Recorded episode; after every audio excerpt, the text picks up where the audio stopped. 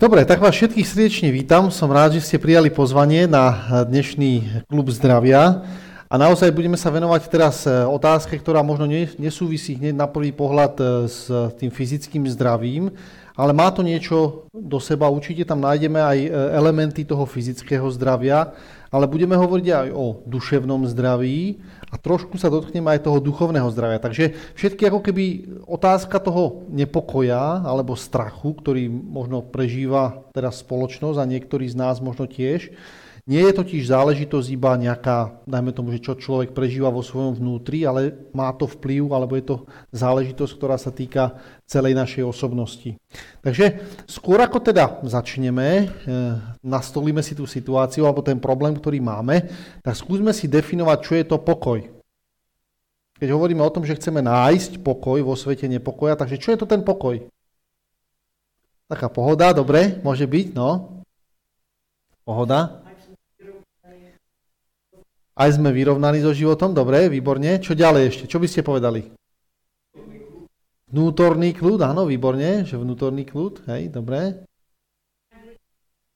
Áno, výborne, mať ľudí, ktorým dôverujeme. No, ešte niečo vás napadá? Ja som skúsil dať takú definíciu. Uh, ktorá znie takto. Pokoj nie je absencia nepriaznivých okolností, to znamená, že všetko vo svete je krásne a dobré okolo nás, alebo chaosu, teda nepriaznivých okolností alebo chaosu, ale stav prijatia a vyrovnanosti uprostred turbulentných situácií. To je taká trošku taká poučka uh, s, ťažkými slovami, uh, cudzími, ale ja myslím, že sme, to, že sme to zvládli a toto bude táto definícia, ktorá nás bude sprevádzať počas dnešného večera. Takže nie absencia nepriaznivých okolností, lebo tie sú dané, ale stav prijatia a vyrovnanosti, to znamená človek to, čo vo vnútri svojom prežíva, napriek tomu, že okolo nás sú nejaké problémy. Dobre, takže skúsime si teda nastaviť to zrkadlo, ako to je zle s tým svetom. Hej? E, tí z vás, ktorí ste ešte dostatočne nepozerali správy, tak teraz to dobehneme všetko v jednom. Ale urobíme to tak, že pozrieme sa vo svete. Ja som tam naozaj nechal uh, originál, tie texty tak, ako tam boli, takže budú po anglicky. To nech vás neodradí, lebo ja vám to pomôžem trošku pre, preložiť. A to, čo nás sa nás hlavne zaujíma, sú čísla. Takže prvá, prvá záležitosť sa týka COVID-19, to, to tomu rozumiete, aj keď je to po anglicky. Tam je napísané, že o 25 u ľudí vstúpla e, vlastne strach a depresia celosvetovo. 25%. To, čo spôsobila COVID-19. Ale to nie je všetko. Tu je zase ďalší jeden článok, taký bohatý. Tam znova sa hovorí o tom, že nielen e, COVID-19, ale sú aj ďalšie okolnosti, ktoré spôsobujú 25 až 27 percentný náraz. To znamená, tých 25% není iba jeden zdroj, ktorý sme použili, ale viacej zdrojov.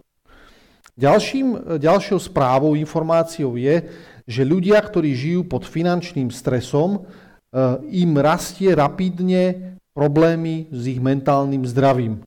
Tí, ktorí žijú v nejakej ekonomickej zlej situácii, ich mentálne zdravie sa prudko zhoršuje. Hovoria zahraničné médiá. Toto je záležitosť, ktorá bola na eh, univerzite v Spojených štátoch. Tam je napísané, že 7 z 10, to je 71% študentov, majú problémy s mentálnym zdravím v posledné 3 roky. 71%. Študenti, čo si poviete, no študenti, tak tí majú svet pred sebou, tí to majú všetko jednoduché, 70, ale 70% tých študentov ohlásilo, že majú nejaký problém. Majú problém buď so strachom z budúcnosti, nevedia, čo ich čaká. A tam, tuto ešte v tomto poslednom bode, tu je napísané, že to, čo, je, to, čo sa najviac obávajú, o čo sa najviac obávajú, na prvom mieste je mentálne zdravie. To znamená to, čo sa deje v ich mysli. Až 50% tých študentov majú obavy z toho, čo bude ďalej, ako budú, ako budú zvládať ten stres. Samozrejme sú tam osobné financie a potom až na treťom mieste sa umiestňujú to, že ako, ako sa im bude dariť v, v ich štúdiu. Hej? Takže všimnite si mentálne zdravie a potom financie na prvých dvoch miestach. Ďalej. Toto už je situácia e, z vojny na Ukrajine. Tam je znova napísané, že 49% e, ľudí, ktorí žijú všeobecne v západnej Európe a v západnom svete, vo veku 26 až 41 rokov majú, e, tuto je napísané, že sa obávajú toho, ako zvládnu každodenné výdavky. 50% ľudí. Ale nie starších ľudí. Všimnite si, to nie sú staršia veková skupina. To je 26 a 41 rokov. Majú problém s tým. Rok 23, toto je, toto je správa z uh, Organizácie spojených národov, to znamená, viete, že oni monitorujú všelijaké záležitosti, čo sa týka detí, čo sa týka uh, chudoby na svete, ktorá vzniká a tak ďalej. Uh, oni tam hovoria, to, čo nás čaká v roku 23, sú mnohé krízy, ktoré zasiahnu nielen dospelých ľudí, ale hlavne detí. A preto je treba niečo s tým urobiť. Toto je zo, spo, z, zo Spojeného kráľovstva, to znamená z Anglicka, vidíte, že to je z novembra roku 22. A po, počúvajte, e, ľudia si uvedomujú to, že majú nejaké problémy a hlavne to je tá ekonomická kríza, ktorá teraz zasiahla našu Európu, ale nielen Európu, ale celý svet. Tak všimnite si, ako sa cítia. 10% ľudí zo všetkých populácie, dospelej populácie v Anglicku sa cíti beznádejne. Nie, že majú taký zlú náladu. Beznádejne. Títo ľudia, 36, 34% sa cítia vystrašení a 29% sa, týka, e, sa cítia ľudia pod stresom. Dobre, aby sme neboli iba v tom anglicku, aby vás tam neplietla tá angličtina, hej, tak pojedeme ku nám, ako to je u nás. Všimnite si, toto je správa, mám tam správy, či už je to z toho e, Národného centra zdravotníckých informácií, alebo sú tam rôzne neziskové organizácie, ktoré robia rôzne analýzy, tak e, vyzerá to takto. Pandémia COVID-19, vojna na Ukrajine, ale aj celková digitálna transformácia v značnej miere sa podpisujú na vývoji a duševnom zdraví detí a mladých. Svedčí o tom fakt, že pocit osamelosti u mladých ľudí za posledné 3 roky, to je z, z novembra 22, E, narastol z pôvodných 9 na 36% Obrovský nárast. Za 3 roky to, čo sa udialo, to je obrovský nárast. Počas pandémie narastla aj kyberšikana a tak ďalej, až 26% detí sa stretli. Takže e, tam potom oni hovoria o tom ďalej, že nie je možné takúto, také zmeny, alebo to, čo chceme urobiť, urobiť to bez toho, aby sme tieto veci brali do úvahy. V uplynulých dňoch zverejnil český neurolog a emeritný profesor Martin Stránsky z Univerzity Yale, to je v Spojených štátoch, informáciu, že za posledných 25 rokov sa zdvojnásobil počet ľudí trpiacich depresiou a počet adolescentov, ktorí trpia depresiou, sa zvýšil až o 70 to nebolo. To znamená, dalo by sa povedať, že tá situácia, v ktorej teraz žijeme, samozrejme, nie sú to len posledné 3 roky, toto je taká trošku dlhodobá perspektíva, ale v každom prípade 70% u adolescentov, to znamená u tých, ktorí by mali s nejakými uh, svetlejšími zajtrajškami pracovať a mali by očakávať nejaké dobré a pozitívne veci, to nevyzerá dobre. Svetová federácia vyhlásila Svetový deň duševného zdravia pred 30 rokmi. Viete, ktorý je to deň duševného zdravia? 10. oktober, výborne, výborne, áno. Dôvodom bolo zvyšovať povedomie verejnosti o duševnom zdraví. Naše čísla v poisťovni, toto bola zase z jednej z poisťovne, korelujú s celkovou situáciou v spoločnosti a zvyšujú sa. Počet pacientov, ktorým bola poskytnutá zdravotná starostlivosť v súvislosti s duševnými chorobami v priebehu rokov 2017 až 2021 zrástol o 16 až 17 Toto sú pacienti nie, ktorí majú problémy, ale ktorí vyhľadali pomoc, pretože tá situácia bola už neúnosná. Takže skoro 20% ľudí viacej navštívilo lekára. Áno. Takže e, ideme ďalej. Toto je to e, Národné centrum zdravotníckých informácií. Podľa údajov NCZI v psychických ambulanciách v roku 2021 celkovo vyšetrili 30, 377 200 osôb. V porovnaní s predchádzajúcimi rokmi to znamená náraz o 3,5% Zdalo by sa, že to je až také hrozné. Z hľadiska pohľavia prevládali ženy 796 a mužov bolo 587. Takže zdá sa, že muži to zvládajú lepšie tú situáciu, nie? A ženy to majú trošku horšie. Či? Či nie je tak? Aj, aj keď nebrali telefóny, presne.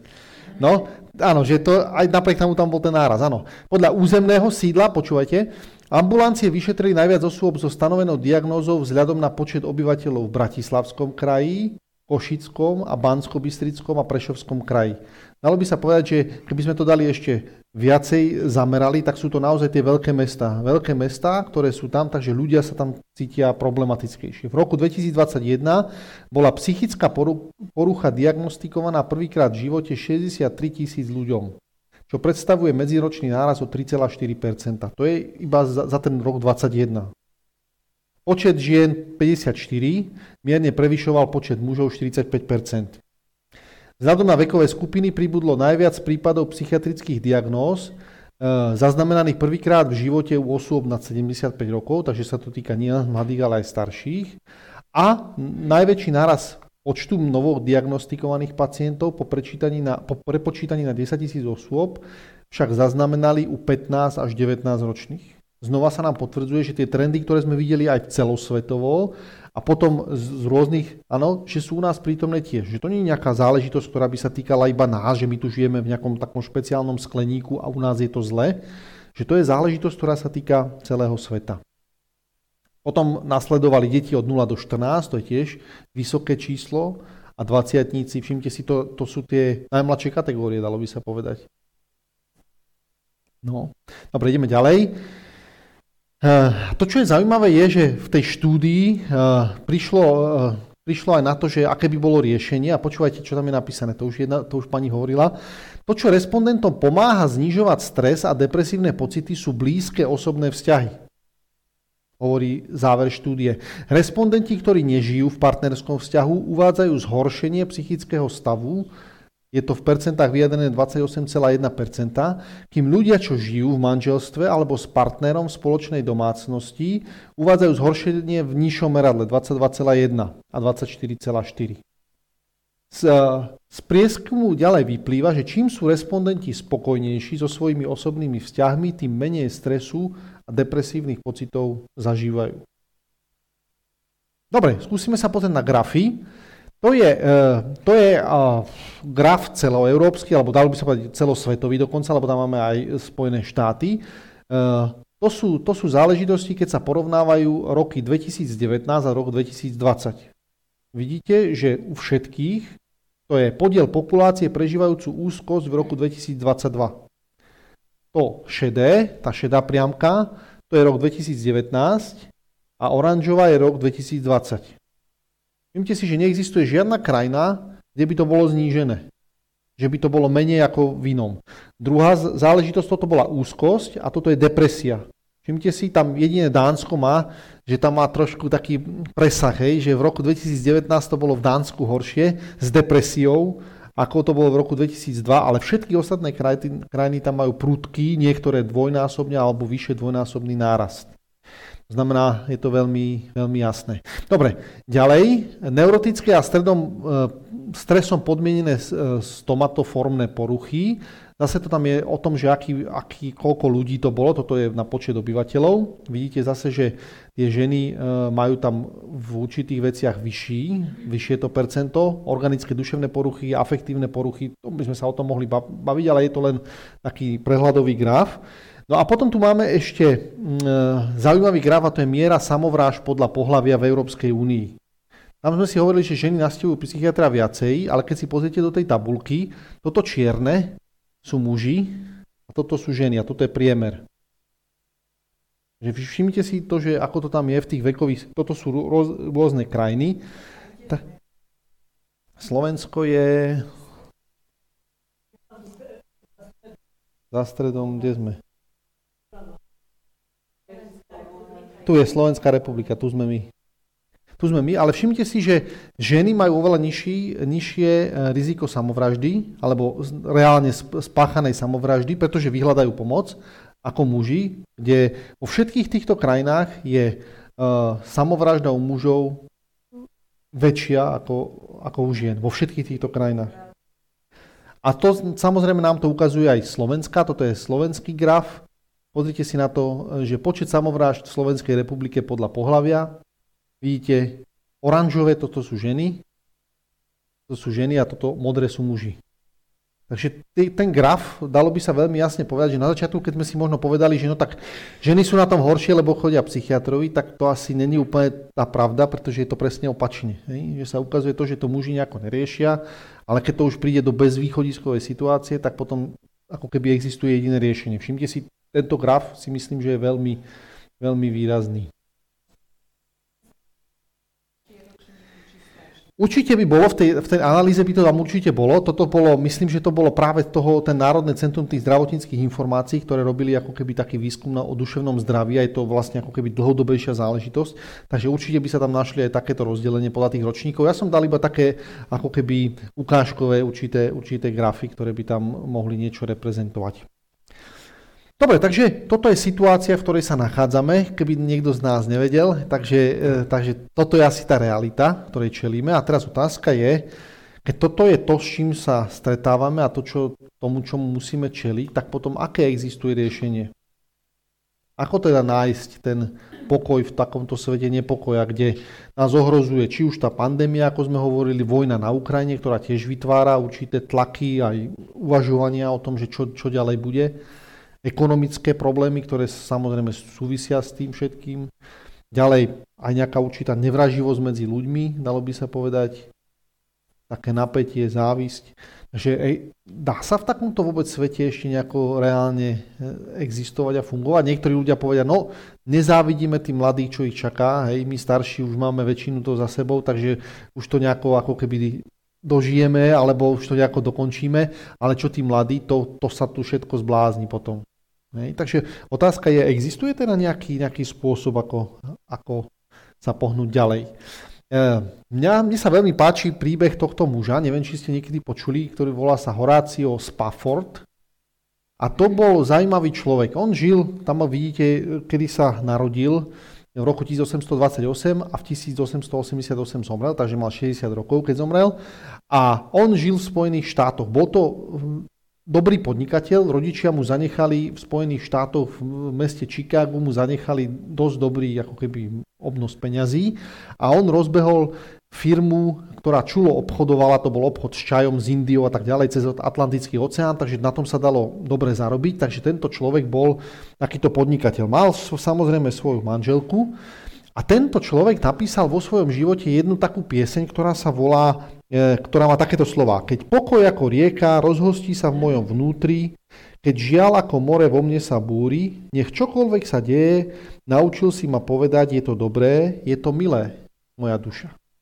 Že by sme povedali, že tento človek, keď napíše takúto pieseň, takéto slova, tak asi sa má dobre celkom v živote, pretože e, píše o pekných a krásnych veciach. Nás však prekvapí, že keď čítame príbeh tohto človeka, tak sa dozvieme veľmi zaujímavé veci. Napríklad to, že v Chicagu viete o tom, že v polovičke 19. storočia bol veľký požiar. A tento človek, všetky jeho sklady, kde má vyskladované všetky veci, tak všetko zhorelo pri tom veľkom požiari v Chicagu. Takže prišiel o celý svoj majetok. My si povedali, no tak to je stresujúca situácia. To, čo bolo ešte stresujúcejšie, je to, že tento človek rok pred tým, ako zhorel mu ten, ten celý majetok, tak mu zomrel jeho syn. A bol veľmi smutný, pretože samozrejme rodičia majú svoje deti veľmi radi a je to veľmi nedobré, keď rodičia musia pochovať svoje deti. Takže pochoval svojho syna. No a potom, e, pretože chcel e, pre rodinu, mal tam, mali tam zlé spomienky aj s manželkou, on mal ešte 4 céry ďalšie, takže s manželkou sa rozhodli, že že pôjdu, budú cestovať do Anglicka a tam si nájdu také lepšie miesto na bývanie.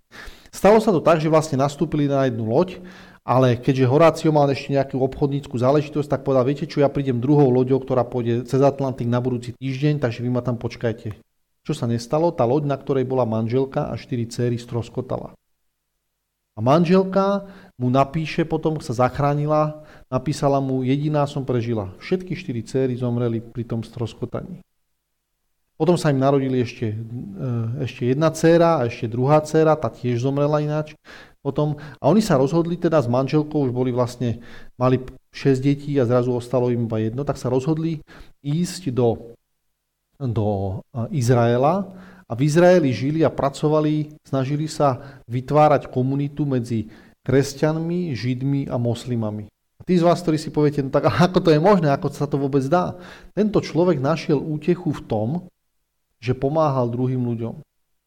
Aj keď prišiel o toľko veľa detí, prišiel o ten svoj majetok, prišiel o všetky tie také krásne sny a plány, tak napriek tomu, ako keby s tým životom to nevzdal, ale išiel ďalej. A možno by sme si mohli položiť otázku, tak čo držalo Horácia z Paforda na to, aby to nevzdal, aby si nepovedal, tak môj život, ja spácham samovraždu napríklad, alebo ja už to nemá ďalej zmysel, pretože o toľko detí som prišiel, o majetok som prišiel, vlastne nemám nič. A on si povedal, asi tá manželka, áno, že, že on neprišiel, hej, tak to je, to, tá ho možno tiež držala. Určite sme si povedali, že tie vzťahy, tí, ktorí žijú v partnerských vzťahoch, takže im to pomáha lepšie prekonávať a má nejakú nádej. Áno. Áno.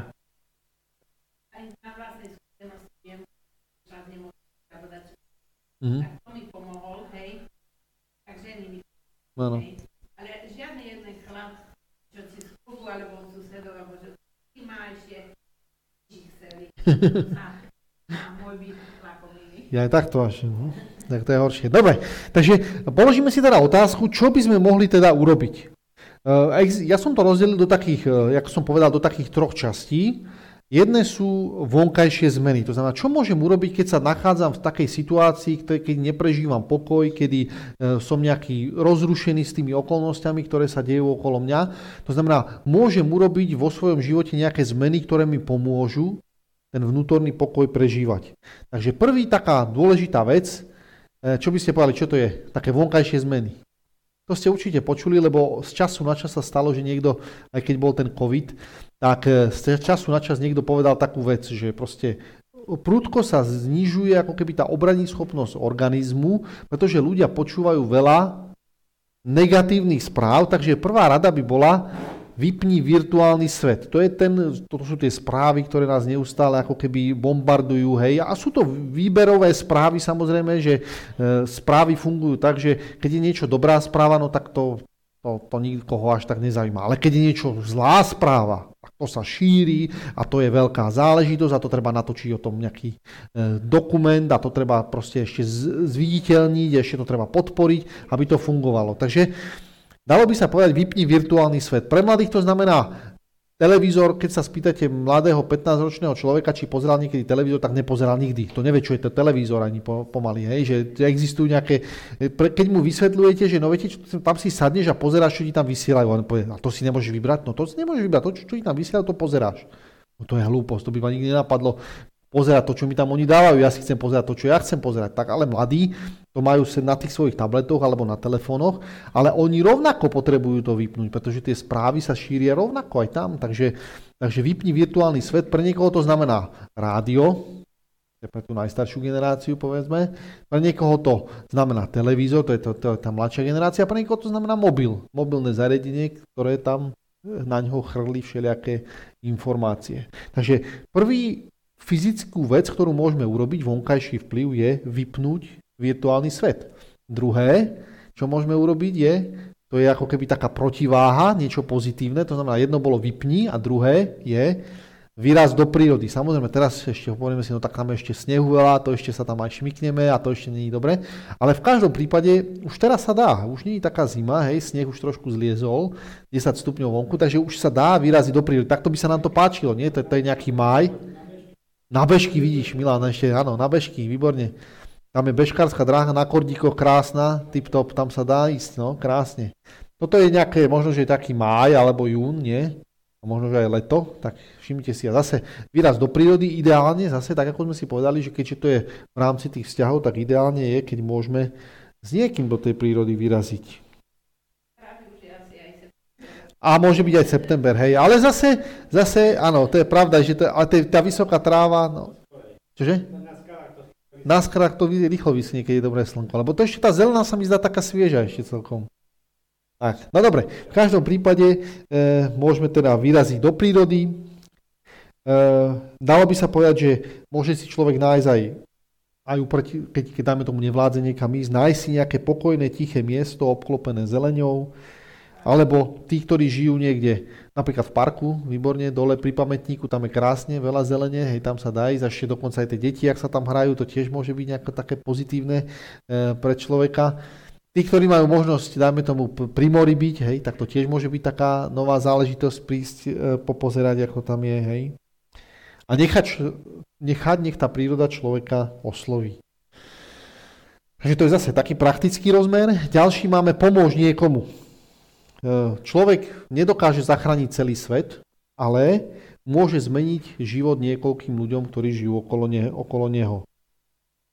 To znamená, to je tiež jedna dobrá a pozitívna vec, ktorá tam je. Samozrejme, e, ďalšia vecou je smiech. Nehovoríme o nejakom, nejakom nízkom prízemnom humore, ale hovoríme o takej naozaj radostnej, e, radosti, kde, kde zábava existuje, alebo môže byť zábava nie len taká vulgárna, ale existuje ešte aj taká dobrá zábava, kedy sa človek môže schutí zasmiať nad niečím veselým a milým. A samozrejme zase všimnite si, zase to je tých, v okruhu priateľov, to je vždycky, vždycky lepšie a krajšie. Ďalšie, čo môžeme zmeniť, také pozitívne urobiť, tak to je čítaj. E, môže to byť kniha o hľadaní pokoja, alebo o E, nejakých dobrých a pozitívnych veciach, o tom, ako si stanoviť nejaké ciele vo svojom živote. Dobrá, stará dobrá kniha vôbec nie je zlá a práve naopak človeku môže pomôcť sa upokojiť, pretože keď človek pozerá v tých médiách, tak tie obrazy sa tam striedajú veľmi rýchlo. Človek nemá ani šajnu nejakým spôsobom to rozstriediť a pridať k tomu, že toto je niečo dobré, toto je až také dobré. Ale keď človek číta knihu, tak má oveľa viacej času o tom pre, pre, uvažovať, premýšľať, vytvárať si rôzne obrazy, niekam smerovať. Takže čítanie môže byť niečo dobré a pozitívne. Dobre, a samozrejme to, čo sa tu učíme na kluboch zdravia, to všetci veľmi dobre viete, to už iba také opakovanie, hej. To, čo môže také pozitívne vonkajšie zmeny, ktoré môžeme urobiť, tak to je ten starý známy New Start. Pamätáte si ešte, čo to znamená? New Start? Nový začiatok, to je po anglicky, áno, po anglicky to znamená, ale vy viete, že tie písmenka jednotlivé aj znamenajú niečo, že?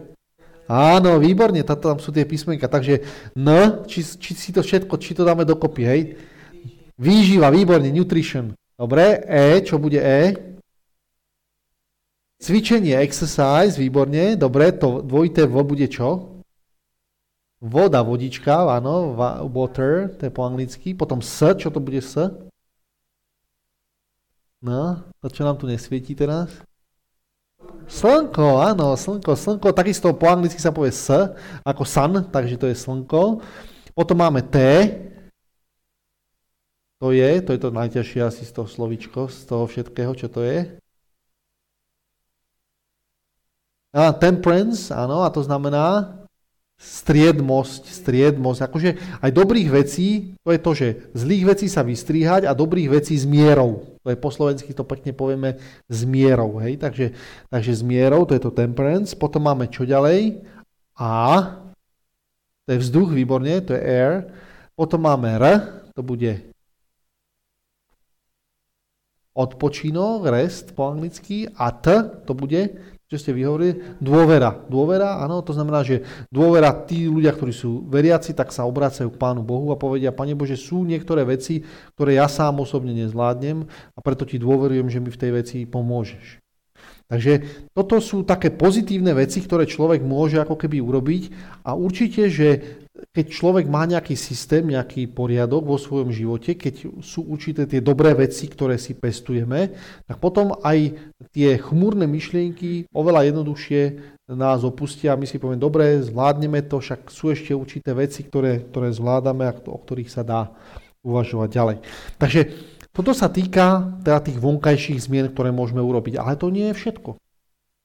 Okrem totiž vonkajších zmien, to, čo nás ovplyvňuje, je aj naše myslenie. Takže čo môžem urobiť teraz? Položím si otázku. A teraz je to, že akým spôsobom o veciach, ktoré prežívam, uvažujem.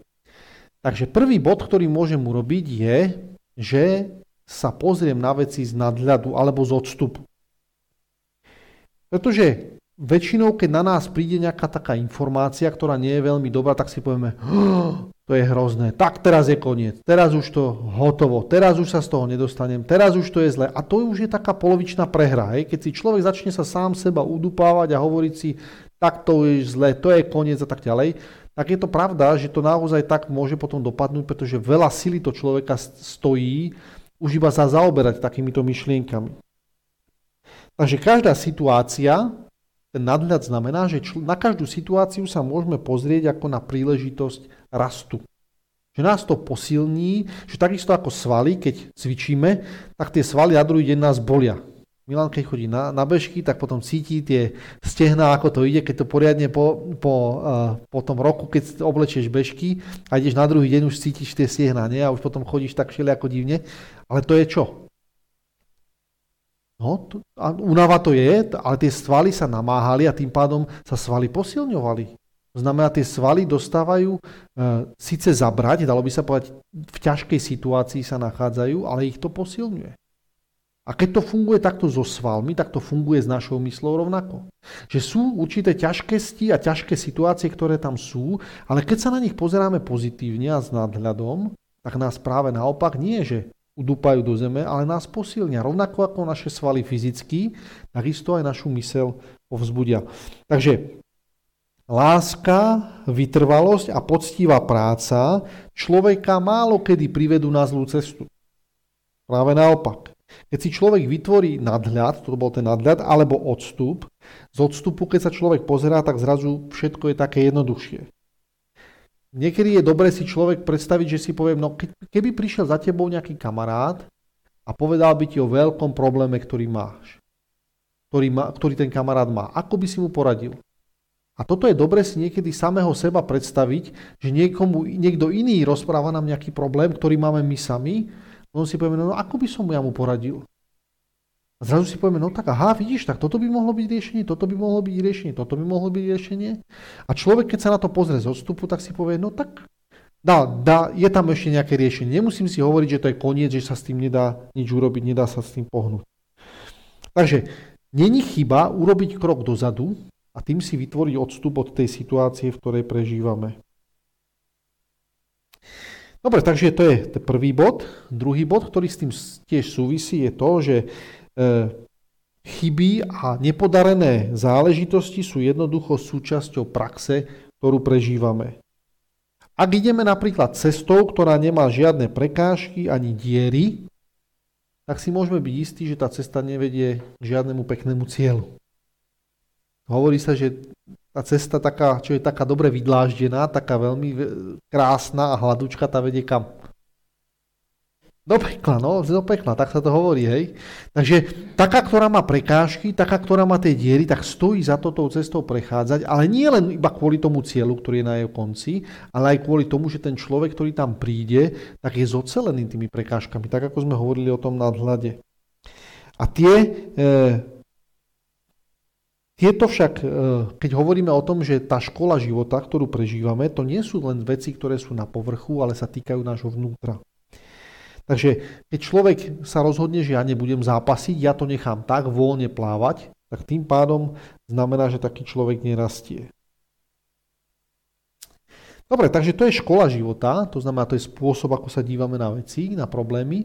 A ďalšou vecou, tu som si dal takéto husičky divoké, to je to, že aby si človek dal reálne očakávania. Lebo niekedy človek si povie, no tak čo by, čo by sa malo stať, aby môj život sa uberal dobrým smerom, aby to všetko fungovalo. A zrazu má také nereálne očakávanie, no tento človek by mal toto robiť, tento človek by mal toto robiť, moja rodina by mala toto robiť, toto by mali robiť moje deti, toto by mali robiť vnúci. A takto keď si to vy, ako keby celé vymodelujeme, že toto je to, čo by sa malo diať okolo nás a potom ja budem šťastný, potom mi to všetko bude dávať zmysel, tak veľmi rýchlo sa stane, že sme z toho frustrovaní a zničení, lebo veci nie sú také, ako si my vysnívame, ako si ich predstavíme. Samozrejme, život neprináša iba tie veci, ktoré očakávame alebo si želáme. Ale zase pozitívna vec je, bola by chyba, hovorí anglické príslovie, nevšimnúť si striebornú šnúrku iba preto, že hľadáme zlatú. Hej, že človek si hľadá zlatú šnúrku a vedľa toho vedie strieborná a tu si, na tú, tu si nevšimneme, lebo my chceme iba zlatú. A pritom v živote môžu byť naozaj, že si povieme, no tak zlata tá je tá najdôležitejšia, tu musíme pre, presne nájsť. Ale v živote možno, keď nie sú veci také, že podľa našich úplne predstav, tak sa oslobodíme od toho a všímame si aj iné ďalšie krásne veci, strieborné a bronzové šnúrky a všelijaké iné, ktoré tam okolo nás sú. A zrazu vidíme, že máme dôvod sa z niečoho tešiť, že existuje niečo dobré a pozitívne, čo nás môže sprevádzať. Takže, takže takto. Dobre, ďalšia vec, to má reálne očakávania. Ďalšia vec je, uh, otvor sa. Veľmi často ľudia si povedia, no ľudia okolo na mňa sú zlí, ja si to musím nechať sám pre seba, ja to svoje bremeno musím sám niesť, nikto mi už nepomôže, nikto sa na mňa nezmiluje, ja to musím sám celé odniesť, ten život si to musím sám odtrpieť. Ale to nie je úplne dobrá myšlienka. Tomu, komu dôverujeme, sa môžeme otvoriť. Väčšinou platí, že v živote nie sme sami. Že okolo nás sú aj ľudia, ktorí možno sú takí tichší, ktorí možno veľa toho nenahovoria, ale ak by sme sa im zdôverili, tak by, tak by nás radi vypočuli a radi by nám pomohli, možno nám dali nejaký iný trošku pohľad na to, ako, ako my sami. A veľmi radi by boli, že môžu niekomu byť pre niekoho dôveryhodnou osobou, ktorá mu pomáha kráčať. To znamená, aj na to svoje najtmavšie miesto Môžeme niekoho pustiť. Samozrejme, môže sa stať, že, niek- že niekto to môže zneužiť a si povie, jo, ja teraz to ja roz- rozsýrim po celom sídlisku a všetci to teraz budú vedieť, lebo takto hrozná vec sa stala. Ale väčšinou, keď si dáme na to pozorať, zoberieme si chvíľku času, tak zistíme, ktorý človek je dôveryhodný a ktorému sa dá dôverovať a ktorému, keď sa o to podelíme, tak naozaj nám pomôže to bremeno naše niesť.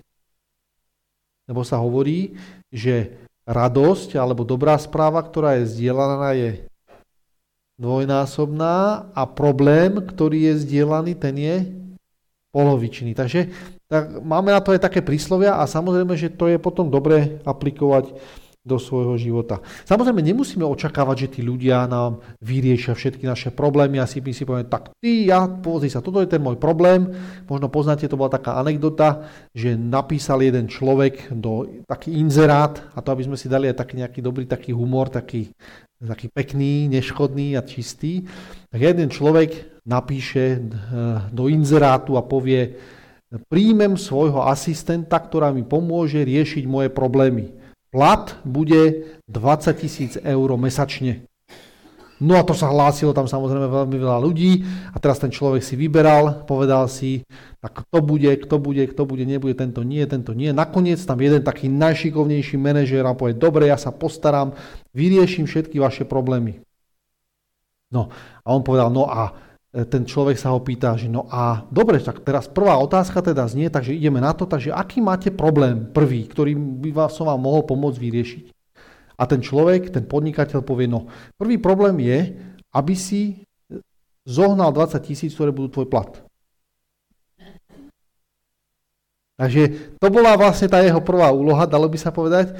Takže nemusíme čakať, že, že ten druhý človek, ktorému dáme tú, tú našu príležitosť, že vyrieši všetky naše problémy. On nám ich iba môže pomôcť niesť. Oni budú možno pri nimi iba stáť. A tým pádom priniesú do tej mojej temnoty aspoň trochu svetla. Keďže tam prichádza nejaký človek, tie dverka nie sú také zavreté. Dobre, takže to je, to je čo sa týka otvorenia. Ďalšia vec je motivi, motivácia k pozitívnemu. Tento človek je z Afriky, je v Skeni a e, to, čo robí, je, že vysádza stromčeky, pa, malé palmové stromčeky v pralese. Mohli by sme povedať, že Prečo to robí? Čo je to za zvláštna vec? My vieme, že e, Sahara ako púšť na severnej Afrike sa neustále rozširuje. Tým, že vlastne sa tam pôda neobrába, tak tá pôda, ten piesok to zafúkáva a čoraz sa to horšie a horšie obrába. A tento človek sa rozhodol, není platený žiadnou vládou ani ničím, ale má rád svoj les, v ktorom žije tak sa, tak sa rozhodol, že proti tej púšti bude bojovať tým, že bude nové a nové stromčeky vysádzať, obrábať pôdu tak, aby sa prales nie ubúdalo pralesa, ale aby pribúdalo. Takže to je to, že keď sa človek rozhodne urobiť e, niečo pozitívne a to, čo nám pomáha, tak to, je to, to, je, to sa volá nádej. A človek, ktorý žije nádejou, už nemá čas na nejaké také depresívne myšlienky, na sužovanie sa samého seba, ale má pred sebou nejakú víziu, že urobí niečo, že niekomu pomôže, že to bude niečo pozitívne. Ešte? Áno, že, a samozrejme tomu zase urobí, spätne sa mu to vráti v tej podobe toho radosti, radosti tej podobe radosti. Takže vo vnútri, keď človeku žije nádej, to znamená, že na povrchu môže síce zúriť búrka, ale tá búrka toho človeka vnútorne nezaleje, nepotopí. A to je ten príklad, môžeme si povedať, v Afrike ten sa má starať o svoje veci, aby mal čo jesť a nie, že rozširovať prales. Ale vš- ja, že ktorý by mu to prekážalo, že tam rozšíruje ten prales, no. Dobre, takže to je motivácia k tomu pozitívnemu, ktorá prináša človeku nádej. Dobre, ďalšia vec, ktorá by sa dala povedať je, že veľmi často sa stáva, že ľudia pred niečím utekajú. Namiesto toho, aby vykročili smerom k niečomu. To znamená, namiesto toho, aby som išiel od niečoho preč, tak by som sa mal rozhodnúť, že idem k niečomu smerom. Hej? To znamená, že e, to je ten príklad takého sťahovania, hej, že dievčina sa môže rozhodnúť, že teda, že buď utekám od svojho priateľa preč, alebo sa sťahujem preč, pretože mám pred sebou nejakú víziu, niečo by som chcela robiť, mám pred sebou nejaký plán, ktorý, ktorý, e, ktorý je predo mnou. A to sa mi zdá, že to je, to je tá veselá, veselé sťahovanie, kedy sa človek rozhodne, že teraz ma čaká niečo, niečo dobré, chcel by som niečo niekam ďalej ísť. To znamená pohybovať sa smerom k niečomu namiesto od niečoho. To je, to je tá, tá stará známa slovná hračka, keď vám poviem to, že e, sa teraz na to, aby ste nemysleli na domáci krémeš. Nikto z vás nesmie mysleť na domáci krémeš. Takže na čo myslíte? Na domáci, na domáci krémeš. A pritom, pritom vás to ani nenapadlo predtým, skôr ako som vám to povedal. To znamená, všimnite si, keď sa človek na niečo sústredí, že niečo nemá robiť, tak to úplne zaplaví jeho mysel. To znamená, keď, keď my sa zaberáme negatívnymi vecami, toto nesmiem robiť, toto nesmiem, tamto musím utiecť, tento mi robí zle a tak ďalej, úplne nám to pohltí našu mysel. Práve naopak, keď si povieme a o niečom chceme rozmýšľať, všimnite si okamžite, keď som vám povedal, že nemyslíte na ten krémeš, tak ste na neho mysleli, pretože to znamená niečo pozitívne. To znamená, chceli ste k tomu pozitívnemu, lebo domáci krémeš to je pozitívna vec, samozrejme nie každý deň, ani nie 4 krát denne, ale raz za čas to môže byť určite niečo pekné. Dobre, takže Takže to je ono. Hýbeme sa dopredu, namiesto dozadu. Dobre, takže ďalej, ďalšia taká záležitosť, ktorá tam je, je to, že niekedy ľudia sú veľmi netrpezliví a si povie, no tak my musíme nejakú zmenu urobiť a musíme urobiť hneď, lebo keď to neurobíme hneď, keď sa nám nedarí to urobiť okamžite tak, ako si to predstavujeme, tak to nieč, tak, to, tak som zlyhal, tak to nefunguje dobre. To, čo je veľmi dôležité, je to, že človek si môže a má dopriať svoj čas. Emocionálne a vnútorné uzdravenie si vyžaduje čas a je to proces. Takže sa netreba s tým ponáhľať. Je to naozaj krok za krokom. A samozrejme, nemusíme do toho nútiť ani tých ostatných, ktorí žijú okolo nás. Prekonanie nebude trvať ani jeden deň a vyžaduje množstvo malých krokov, aby človek prežil oslobodenie od minulosti a zranení, ktoré sa mu v minulosti stali. A teda Jedno z tých, eh, z tých New Start bolo, že krok za krokom človek ide a to isté človek môže takto ako keby symbolicky si predstaviť, že urobíme jeden krok, pri ktorom sa nadýchneme a vydýchneme. Potom robíme druhý krok, zase sa nadýchneme a vydýchneme. A to je ten čas, ktorý potrebujeme na to, aby tie veci, ktoré prežívame, sme dokázali spracovať, zaujať ním vnútorný postoj a nemus, nemať pocit, že a teraz som vyriešil toto a hneď musím toto a hneď musím toto a hneď musím toto, lebo to potom není ani hlboké, je to také plávanie na povrchu bez toho, aby sme zaujali e, naozaj čas alebo naozaj zaujali postoj ten, ktorý je našim vnútorným rozhodnutím. Dobre, a ďalší bod teda je dalo by sa povedať, že každý koniec, a to je zase také pozitívny, pozitívne spôsob myslenia, každý koniec je vlastne začiatkom niečoho, niečoho iného. To znamená, v každom konci sa dá hľadať začiatok niečoho nového. Jeden múdry muž povedal, že každý nový začiatok prichádza s koncom iného začiatku. Jeden začiatok končí a na konci toho začiatku je nový ďalší začiatok. To znamená, nemusíme uvažovať o tom, čo by mohlo byť, ale to, čo bude. To, akým spôsobom sa postavíme k tým veciam, ktoré sa okolo nás dejú. Aj keď nemusíme všetkým rozumieť do úplného detailu, to, čo je kľúčové, je to, že aký postoj k tomu zaujmeme. Takže by sme mohli osloviť a povedať, drahá minulosť, ďakujem za všetky životné skúsenosti, ktoré som sa naučil a drahá budúcnosť, som pripravená, príď teraz. Takže veľký začiatok sa objavuje presne v tej chvíli, keď si myslíme, že nastal koniec všetkého. Tak vtedy začína nový začiatok. Dobre, a ešte jedna, čo môžem urobiť, to je ten rozmer duchovný. Mali sme ten rozmer vonkajší, môžeme ho nazvať telesný rozmer, potom bol ten rozmer vnútorný, to bol ten duševný, a potom je rozmer duchovný, to znamená, to je záležitosť, ktorú, e, kedy človek si povie, sú okolnosti, ktoré sám zo seba nezvládnem urobiť tak, ako by som ich mohol a mal zvládnuť. Ale dôverujem tomu, že je tu niekto, kto mi môže v tom pomôcť. Ja sám, keby som mal za seba povedať, tak ako veriaci človek mám prednosť svoj život postaviť nielen na zmene vonkajších okolností či vnútorných postojov, ale obrátiť sa s prozbou o pomoc aj na Boha. Zaujímavé je, že ten pán Boh nechal napísať knihu, Bibliu, a tam je napísané mnohokrát slovičko neboj sa. Niekto si dal tú prácu a vypočítal, že koľkokrát je v Biblii napísané takéto spojenie, že neboj sa. Viete, koľkokrát je tam napísané? 365. To je divné číslo, že? Čo to je? Ako dní v roku. Takže ako keby na každý deň sme tam mali také, také uistenie, také zaslúbenie, nemusíš sa báť.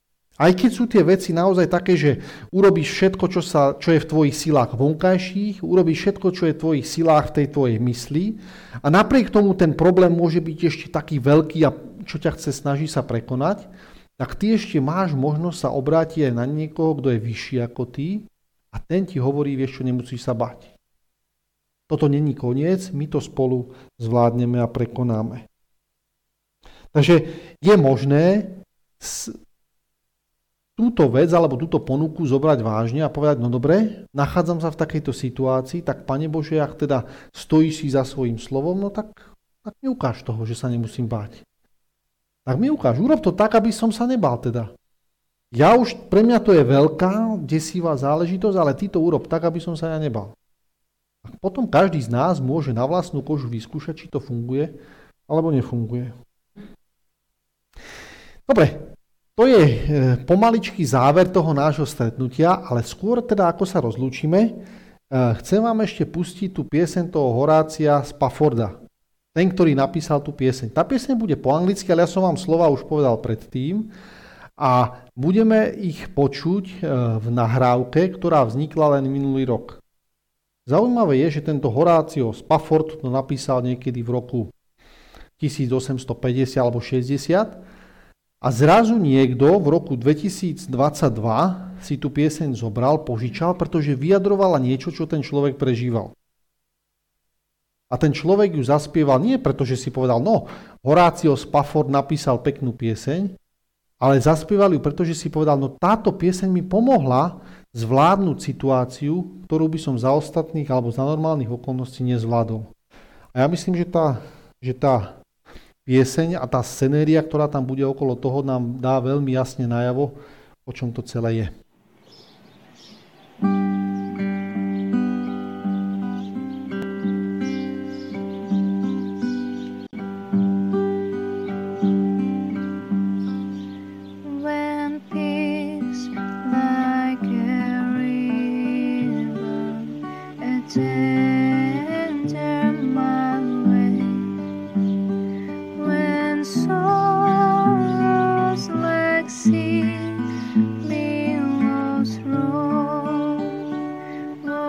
head.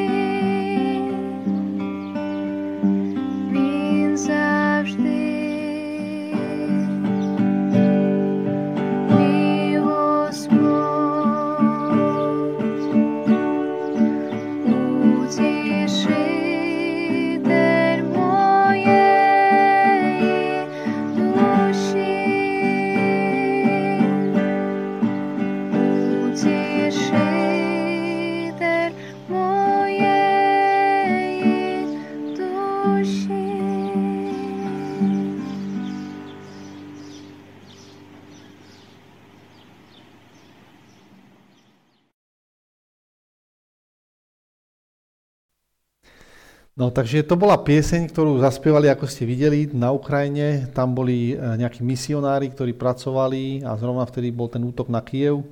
Takže na tých rozbúraných miestach, na tom, kedy sa človek nachádza uprostred naozaj takých ťažkých situácií, kde už ako keby neexistuje to riešenie, tak spievajú pieseň Horácia Spafforda, ktorý sám tú pieseň zložil vtedy, keď stratil tých najbližších, stratil všetko, čo mal.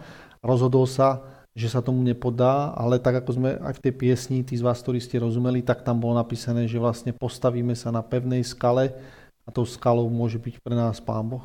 Takže ja vám prajem teda, keď budete do budúcnosti hľadať eh, nejaké solidné miesto, hľadať nejaké miesto, ktoré vám priniesie do života pokoj, tak aby ste zvážili všetky tie možnosti, ktoré sme si tu povedali a vyskúšali, že či to nebude lepšie. Eh, a ja som presvedčený o tom, že áno, že to bude lepšie. Takže ďakujem pekne za pozornosť.